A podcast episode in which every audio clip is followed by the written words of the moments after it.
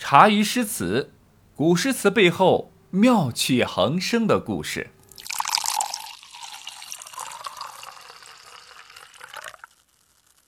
十六岁的王勃成天除了写写文章、看看报纸、喝喝茶，也就没有什么事儿可以做了。皇帝李治呢，为了物尽其用，就让王勃来陪自己的儿子们读书啊，俗称试读。至此呢，一条金光大道在王勃同学眼前铺开。还有什么比幼年同学在一起的感情更纯洁呢？何况这群人里面还有将来的皇帝，一旦玩好了，那个前途啊是不可限量的，随随便便就是一人之下，万人之上。在唐高宗的一干子儿子里边呢，王勃被配王。也就是唐高宗和武则天的第六个儿子挖到了自己的王府里面做事儿。十六岁的王勃再聪明啊，他也是一个未成年的愣头青，遇上了同龄人配王，两个人整天就一起上街喝酒、斗鸡、聊八卦，那可是玩的不亦乐乎。可以说到目前为止，老天爷呢还是很厚爱王勃同学的，给了王勃同学一大把的好牌啊，家世好，典型的书香门第富二代，智商高。十六岁啊，就名扬天下，但是呢，啊，是的，终于来但是了啊，人不可能一直走顺风路。紧接着，厚爱王勃同学的老天爷就开始虐他了。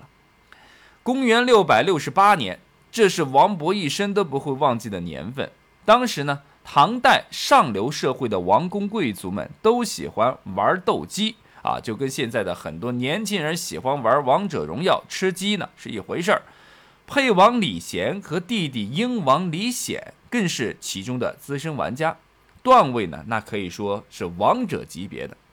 这年和往常一样啊，唐朝的皇宫里的斗鸡大赛呢正如火如荼地进行着。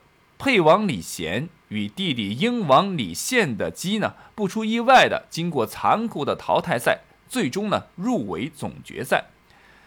这时候，王勃同学主要是跟沛王李贤同学混。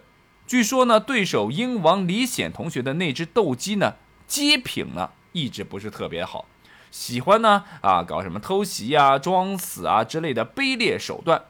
于是乎，沛王李贤同学呢，就命他的下属，也就是好哥们王勃同学，写一篇斗鸡的檄文啊，当战书。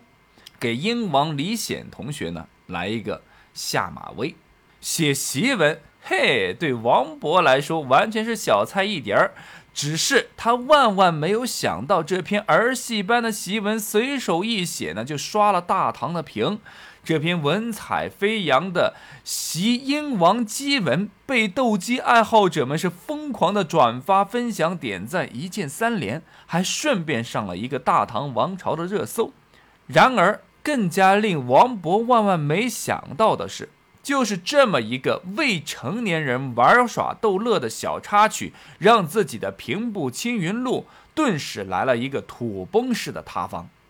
这篇檄文被唐高宗看到了之后，唐高宗当晚就没吃得下饭，勃然大怒，下令先是双规，然后是双开，将王勃是逐出王府，解除一切职务。此时的王勃听到此事之后，一脸懵逼，半天没回过神来。他左思右想，百思不得其解，自己到底哪儿错了，要遭受如此严厉的打击和批判？哎，王勃啊，王勃，我来告诉你哪里错了。你触碰到了帝王家最敏感的那根弦上了。平时学历史，几百年前什么的诗雪故事啊，你都是倒背如流。你咋就忘记了？就在几十年前，唐太宗李世民是怎么当上皇帝的呢？玄武门之变，杀兄弑弟，唐高宗李治当太子的过程，虽然没有他父亲那么血雨腥风的程度，那也是惊心动魄、暗潮汹涌的呢。王勃同学。你以为只是写篇檄文玩耍助兴罢了，但是在皇帝李治的眼里，那就是煽风点火、挑拨离间、帝王家兄弟反目成仇的种子啊！就这样，王勃同学呢，一个位居初唐诗坛四大天王之一的青年文豪兼朝廷命官，一下子就成了一个无业游民。一个阳光温暖的午后，十八岁的王勃背起单薄的行囊，黯然走出了沛王府。此时的他根本无暇享受这午后温暖的阳光，站在人来人往的大街上，他轻轻叹了一口气。天地不仁，造化无力，受扑以悠悠孤愤之心，秉扑以耿介不平之气，顿望山岳，坎坷于唐扰之朝。傲享烟霞，憔悴于盛名之代。翻译过来呢，就是说，老天爷你太坏了。竟然来这么一出，突然这么来，突然这么陡，让我遭受着无妄之灾呀！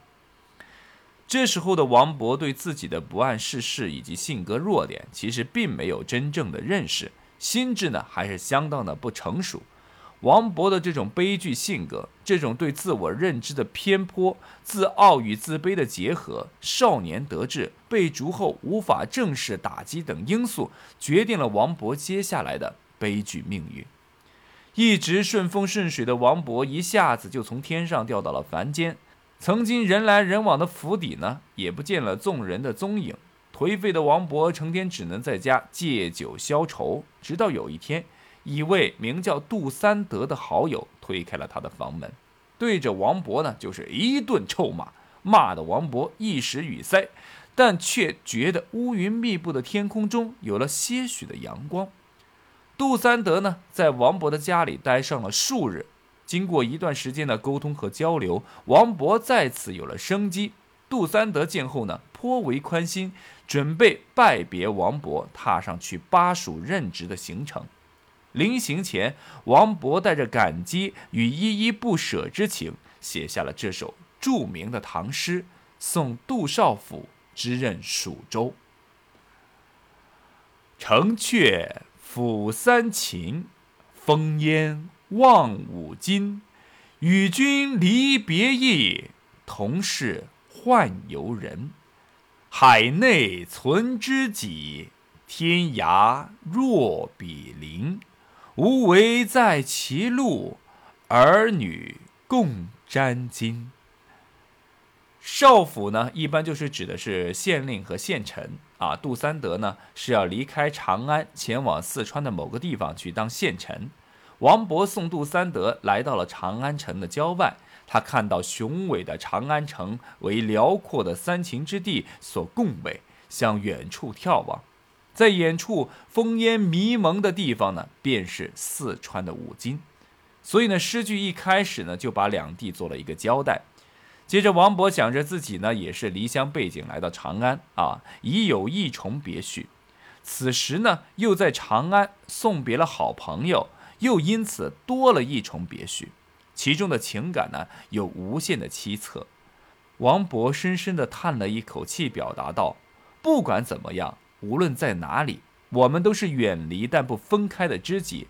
只要同在四海之内，就是天涯海角也如同近在邻居一样。这样的语句表现出的友谊呢，不受时间的限制和空间的阻隔，是永恒的、无所不在的。所抒发的情感是乐观和豁达的。